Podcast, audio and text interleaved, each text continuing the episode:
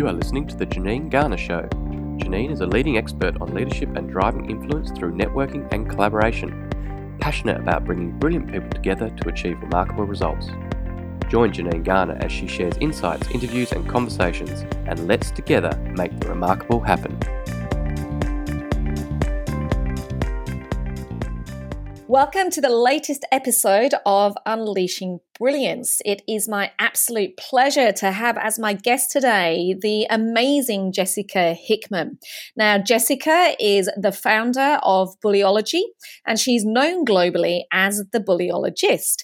She's worked across the UK and Australia in multiple industries, uh, numerous organizations across public and private sectors.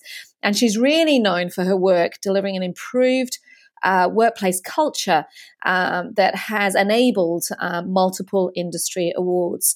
The anti bullying methodology that Jessica has created, Bullyology, has been derived from personal experiences and meticulous research. And she is absolutely dedicated to breaking the silence on bullying while striving to promote healthy workplace relationships. She's an author and a podcast host herself.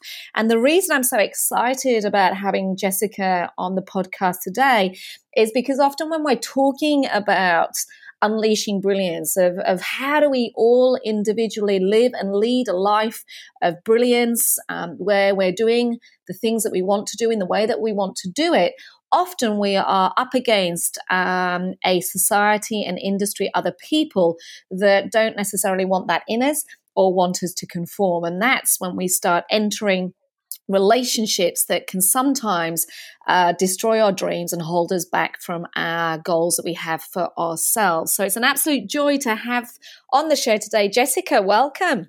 Thank you for having me. It's exciting. Welcome to the show, Jessica. Check it. Oh, she's still there. I thought she disappeared for, for a minute then. No, now, some of you can probably uh, pick up on the fact Jessica's Jessica is not from Australia, as aren't many of us. Where are you from, Jessica? I'm from Wales. So um, grew up in the UK and moved to Australia six years ago. Um, we love having you here. Now, thinking back, Jessica, um, when you were growing up in Wales, what were the what was the big vision and dream that you had for yourself? I think I always had a thirst and hunger for travel. Growing up, I was super curious. I was doing a lot of volunteer work, and I was lucky enough when I was about 14 to go on an international study um, to Amsterdam for the local government. So I think that exposure to kind of other cultures and legislation and laws um, really drove my social impact mission. And from a, a, young age, I was always involved in travel, going to different places. So I think I had a vision to live overseas. Um, and I actually did want to be a psychologist when I was younger. Um, and it's super interesting now. I've kind of stepped into a space where I'm looking at different things that when I was younger, I didn't achieve at a young age. It's fascinating, isn't it, when you you track back, and they, I think there is always a link somewhere back uh, in terms of what you're what you're doing now, and your uh, passion about people and people operating from the best space um, is, is is is definitely playing out now in the work that you're doing. So so what um, what is the watershed moment that that took you from working? Well, first of all, what were you doing corporately? What were you doing when were you doing uh, a, a, proper yeah. job, as it were? A proper job, yeah. So my background in the UK was youth and community. A proper work. job. Yeah. So my background um, has changed into the corporate. I in the UK I was working for the local government and council running youth drop-in projects. So I kind of was mentored into that role without knowing I was being mentored from that young age. So by the time I was 23, I was running two youth drop-in centres for the local government. I was also I was doing this part-time while studying my youth and community degree and also working full time as office manager for a construction company. So I was waiting for full time positions to come up in the youth sector. So I decided to take a career break and come to Australia um, for three to six months travel, still had both of my positions in the UK. But when I arrived in Australia, I fell in love with the place, as you do. So I traveled for a while and I got a call to offer me a position working in Darwin um, in the resources industry, so the oil and gas industry. So I had worked in the construction in the UK for a while, but this position was different. They were offering me to do a HR role and it would be on site um, in the rural Darwin, which was very different to what I'd been exposed to in the UK in the fly in, fly out industry. And so I took the position, I jumped at it, and there, day one on the job, um, my position became a little bit different to what I expected. And it was on induction, I heard the, the buzzword that was used, which was suicide. And it was men in the industry. Unfortunately, there was a high rate of suicide. So my position um, altered to the fact that I made a commitment to myself that my time on the project, I would bring in my I guess my youth work background and understanding of social impact issues to bring it to this very male dominated industry and develop a nurturing culture based program that would sit alongside my HR role and multiple other roles I had there and really kind of nurture the workforce and find out why suicide was an issue within the industry and see what impact I could have in my time there to help support the workers through the transition of living away from home for long periods of time in camps. So it was a very challenging yet rewarding role. And and what was so those, for those of you that don't live in Australia, Darwin is a long way away. Um, it's a culturally uh, an incredibly uh, diverse community, particularly I'm imagining if you're working within that fly in fly out community. Um, and a lot and the industry that you were in was was incredibly male dominated. Um, what was the watershed moment for you jessica that has um, actually um, affected uh, what you are doing today the change that you made? Yeah. Yes so the moment the kind of I say moment, but it was a three and a half year ordeal. Um, I suffered extensive workplace bullying within that industry.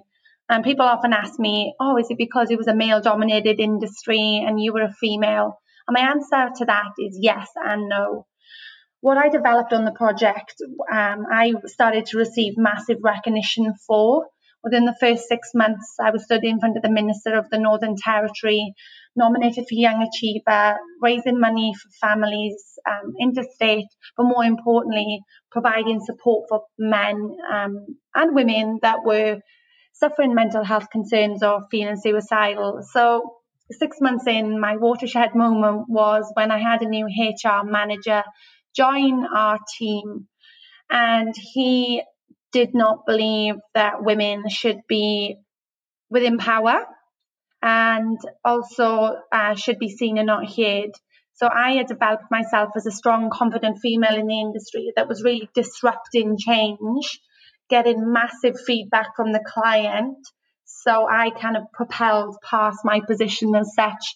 I was being called upon to visit other subcontractors on the project. So if you can imagine, there was two large clients with 32 small subcontractor companies.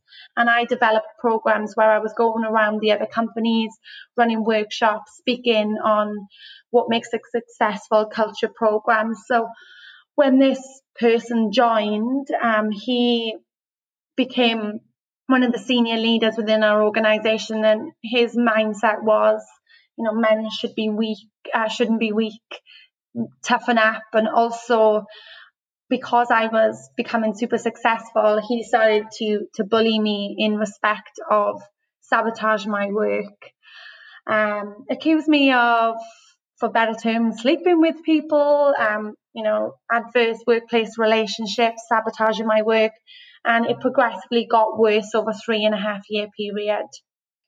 And how did all of that make you feel, Jessica? I guess confused um, for someone who has always put other people's happiness first, wanting to help the people. I, I really couldn't understand. And I guess it was a pride or maybe an ego thing that I didn't want to believe for the first I guess, year that I was suffering workplace bullying. I didn't understand much about workplace bullying at the time. And it, it, it caused a lot of different confusion and emotion in me. And people always say to me, why didn't you just leave? And for anyone living in Australia from outside of Australia, you know that you're on a workplace visa. So I kind of, my livelihood was tied to the company. So I felt this uh, immense pressure that mm. I didn't want to be pushed out of an organization for doing a good job, let alone a country. And the second was I was doing mm. such valuable work. Every person that thanked me for potentially saving their life or for the work I was doing, I realized I was there for a higher purpose other than this. And also, um, I didn't just want to walk out on the organization because I was fearful that someone would end their life and it would be my fault. And it sounds crazy now I'm out of the situation, but people who knew what was going on would say, if you leave, you're the only one that people trust to speak to about these um, issues. And if you leave, we will lose our management or upper management support. So I felt like the, the glue within the organization. Um, so it was, re- it was really hard, and I made the commitment to put my own happiness aside. But anyone who's worked in a toxic workplace environment will understand that there are a long chain of psychological and physical and emotional effects of being in that toxic environment for a long period of time. And I did eventually um, develop severe anxiety, symptoms close to PTSD, where I would have nightmares at night of not only someone ending their life, but me being deported. Um, it would be my fault when you're programmed for a three and a half year period that you're doing something wrong when you weren't. It, it's crazy how the mind mm. and the body reacts. And know, when you asked how I felt, and the physical was very, um, very at the time. I suffered a long chain of physical effects from gut health to repetitive strain injury to physically feeling burnt out, constantly sick. And unfortunately, in June 2017, I did end up in hospital where I collapsed in the workplace and they thought my appendix had ruptured. But what had actually happened was I had a stress related anxiety attack and my body went, enough is enough. And that was my pivot point when I realized I needed to leave the organization for my own physical and mental health. And that was a, a shock to the system, as you can imagine. I can. My gosh, and and is your is your story one of extreme, or have you come across evidence of more people experiencing similar levels of bullying in the workplace? Unfortunately, I would like to say that this is an extreme case, but day in, day out, I speak to people who are, have such severe PTSD or physical and, and you know psychological damage that they are unable to return to the workforce. And there are some strategies and tools that I found you know, midway through my bullying that I believe have built me um, into being able to to view the experience as a, as a positive experience and you know overcoming that adversity. Um, but unfortunately, there's there's people um, that I speak to that didn't find strategies and tools such as meditation and holistic healing that have you know ended up severely damaged, which they see no end to. And unfortunately, people do end their life because of bullying um, and it's very, very common in organizations. And that's, that's the struggle I have at the moment with getting organizations to understand. So, so your work now, tell me about the work that you do now.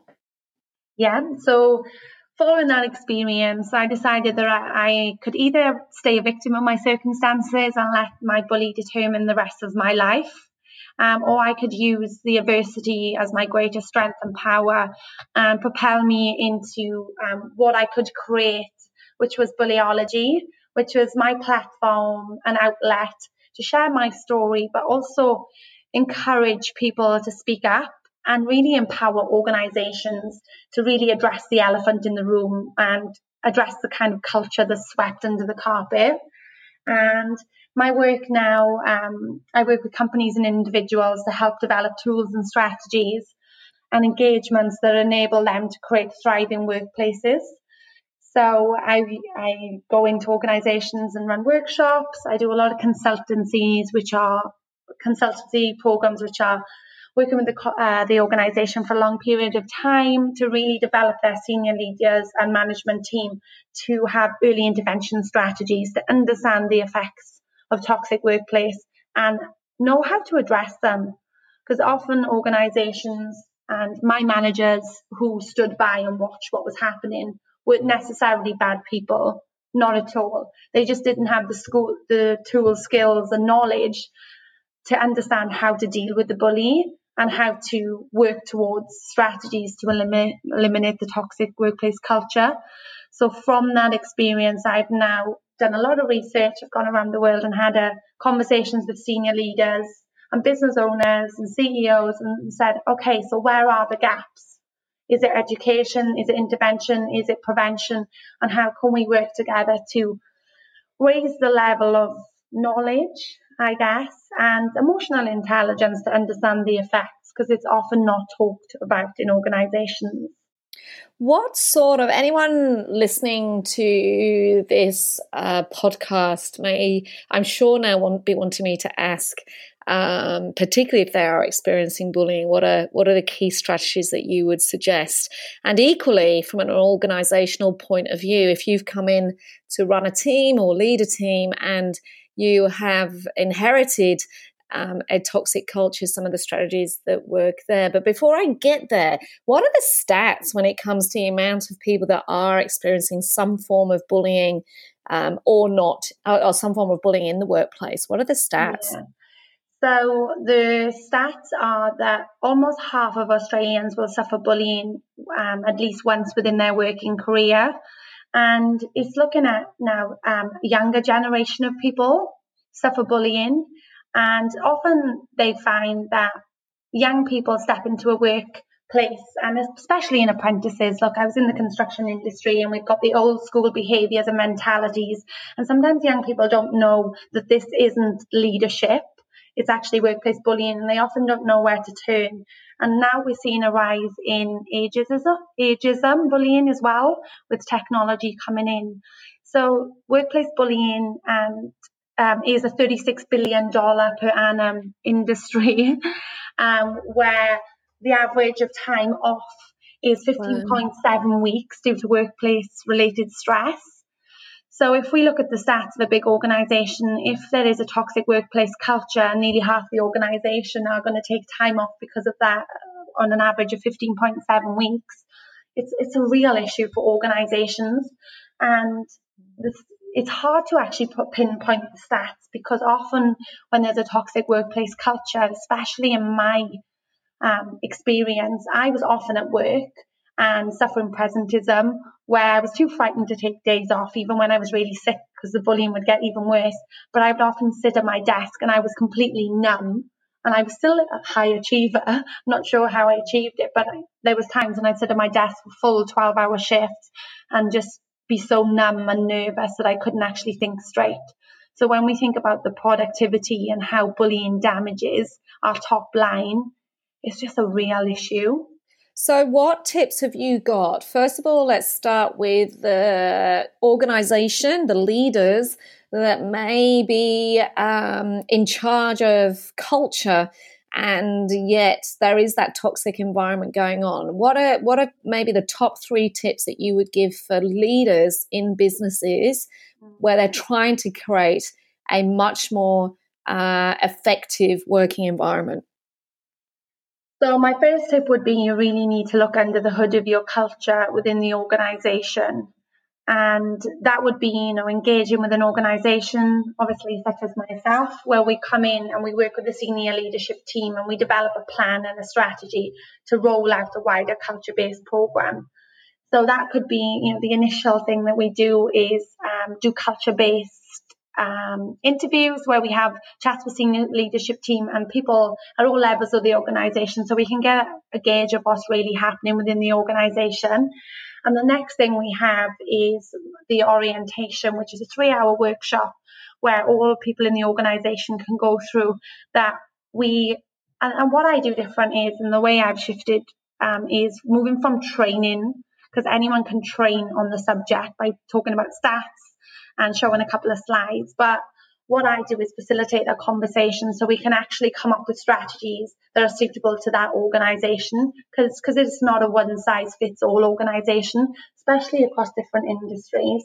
So first one, you know, is engage in a culture survey. Uh, the second is have an orientation to the topic because often people don't know what bullying is and what bullying isn't. And this is super important to me because people often get nervous when they hear the word bullying, close up and say, we haven't got this within our organization. And the reason why I work with senior leadership teams is mm. I think it's equally important to talk about what isn't bullying. And being in management positions myself, we know that sometimes in the in our organizations we have um, highly sensitive individuals that if you are performance managing them, that they will say they're being bullied and harassed. So it's equally important to develop managers and senior leaders to understand what is bullying and what is not and how to reasonably manage employees as well. So we don't actually create a culture where people feel like they're being bullied when they're actually not. So I, I come from a balanced support, um, a balanced um, mindset really of working with organisations to support them to eliminate bullying, but also educate people on what is and what isn't bullying. Because I think often um, HR teams I work with are often in, in, inundated with bullying claims, and often they're just people being performance management. So how to nip them on the bud with early intervention so they don't escalate. And then these people start to onboard others, and then all of a sudden the toxic culture is created. Um, so yeah, so they're my kind of tips of how I would begin working with them. And then what? And then thank you. And then what about people that may be listening to it and going, "I'm actually struggling right now." What are the the top tips you would give to people that may um, actually be in the place where they are being bullied? Yeah. So I would tell everyone to visit my website and I've got a free downloadable resource there which is my five steps of survival and thrive how to survive and thrive during workplace bullying. And the first one is observe. So I encourage people to observe the bullying from a third party perspective.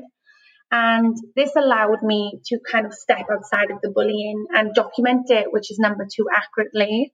So often when we're suffering bullying we are just kind of absorbed in the emotion. And when I looked at it from a third party perspective and documented it from that state of mind, I was able to, to get a clear mindset. So when documenting, which is number two, is document facts. So witnesses, time, date, what was said, but also document the emotion. And this was a big mistake I made. And I did report my bullying 32 times upper management and mixed results but that's another story. Um, I went in from an emotional state. So I was crying. I was like, please help me. He's doing this. He's doing this. He threw a folder at me. And I came from a very emotional state. And especially in my industry, it was kind of toughen up princess. But when I started to get super educated on the facts around bullying and document from a factual perspective with names, dates, collect emails, phone logs, and also the stats around how bullying affects the organization, that's when I started to get being taken serious. So observe, document. And the third one mm. is protect yourself. So try to avoid private conversations like the plague. Speak up for yourself where you can and also know your rights. Familiarize yourself with the bullying policies, the anti discrimination laws, and know your rights and responsibilities within the organization because this is super helpful when you're reporting it or you can challenge your bully and say, hey, look, I think this has been breached. But also, it is mindful that when you are being bullied, that sometimes can be hard. And the fourth one is research. So seek out some self education about courses and where you can get help. For me, I, it took me a very long time to step outside of the organization and actually get help when I actually found support group and network and holistic healing, meditation groups, that is when I could actually start to manage my emotions and, and go through my healing process. Um, a pivot point was also when I researched where to get help, and I went to the Working Women Centre in Darwin, and I, I begged them for help. they had a big caseload, but when I actually finally got an appointment with them and I showed them my statement, which was eight pages long of my bullying, experience, she looked up and and and just said, "This is the worst case of bullying and harassment I've ever seen." And that was a point where I just my whole body started shaking. So I finally felt like I had help outside of the organisation. And the fifth one is what will be an upstander. So I think that bullying is a topic that we only explore if it's happening to us or a loved one. And sometimes we just want to just not associate with bullying or harassment. But by being an upstander, and I have a whole program on this, it's there's three people in a bullying incident. There's the bully, the target victim, but also the bystanders. And people have two choices, whether they are a harmful bystander or a helpful upstander against bullying. So people can be upstanders by learning what to do in a bullying incident. And for me, the, I couldn't understand how grown men and women were allowing this bullying, which was openly open abuse in the office, how people were allowing this to happen to a young girl. I was 23 when I joined the organisation, between 23 and 27. I was like, why are people allowing this to happen? But people didn't know how to be upstanders against bullying. They didn't know how to help me. They didn't know what to do. So within my upstander program, it's, you know, educate yourself against bullying, know where to get help if one of your family or colleagues suffer bullying. It could just be directing them to the bullying and harassment policy or being um, someone that sits with them and has a cup of coffee and says to, me, to them, I know what is happening. Are you okay? Because when people did do that for me, that kind of was comforting just to know that someone is there. And even now, I understand about the bystander effect and why people don't intervene. And it is often because they are frightened of their livelihood. Research has shown when, when helpful bystanders, upstanders intervene, 57% of bullying incidents will stop in the first 10 seconds. So the upstanders could be and never happen again. So the upstanders, um, learning to be an upstander could be a significant part in helping people survive and thrive during bullying, especially with over almost half of Australians will suffer bullying in their working career. It's it's fascinating, isn't it? That as you said, the stats are so high, and as I said right at the beginning of this this introduction, this podcast is all about how do we unleash brilliance, and so it's, it's you know your passion around this space, Jessica, is is phenomenal.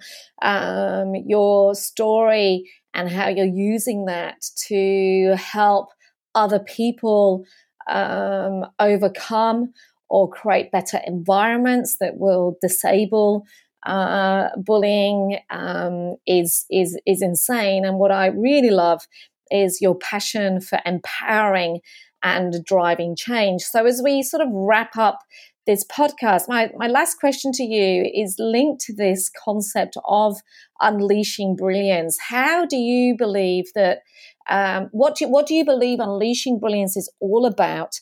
And therefore why is it so important that that we create environments that allow individuals and people to to thrive? Yeah so when i think of unleashing um, brilliance i think of often in organizations we kind of suppress who we really are. And for me i suppressed the bullying for a long time because i didn't feel like that was a significant part of me that i wanted to share. And when i decided decided to kind of like unleash that power within me that was a point where i realized that sometimes our adversity and our greatest challenges are our greatest success or triumphs so I just think that people need to be given a platform to unleash the kind of brilliance within them that sometimes isn't always when we think of brilliance we think of uh, what we're really great at or what we've achieved. But i think sometimes our brilliance can be our greatest pain.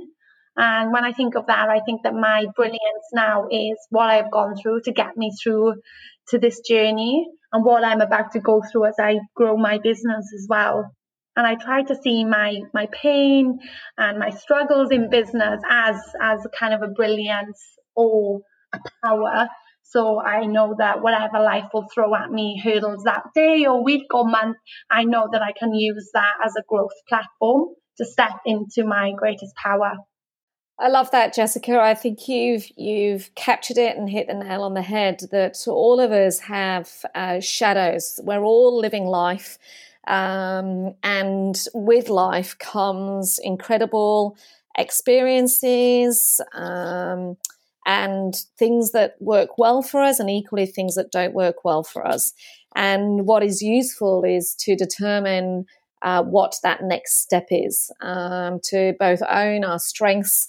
Uh, but equally to become aware of, of the things that haven't been great, but turning them around so that they become um, part of our multifaceted, uh, multi-diverse personality is actually where our brilliance exists. And I want to thank you on behalf of our listeners for the work that you're doing in this space of uh, helping organizations build more thriving uh, communities and cultures and healthy workplace relationships, and also the work that you're doing with individuals in terms of breaking that silence on bullying. Jessica, it's an, been an absolute pleasure to chat with you. Where can people find you yeah, if they want to learn You can find more? me at bullyology.com and Bullyology on Instagram, Facebook. You can find me at Jessica Hickman on LinkedIn. Um, my podcast is called The Bullyologist and my book is called it's on Amazon and most major um, book retailers, and it's called The Bullyologist: Breaking the Silence on Bullying. Thank you so much for having me. It's been great. Thank you, Jessica. It's been absolutely awesome, and I look forward to seeing Bye. you again soon. We hope you enjoyed listening to the Janine Garner Show. To follow her blog, purchase her books, or find out more, visit her website, janinegarner.com.au. Brilliant people, extraordinary results.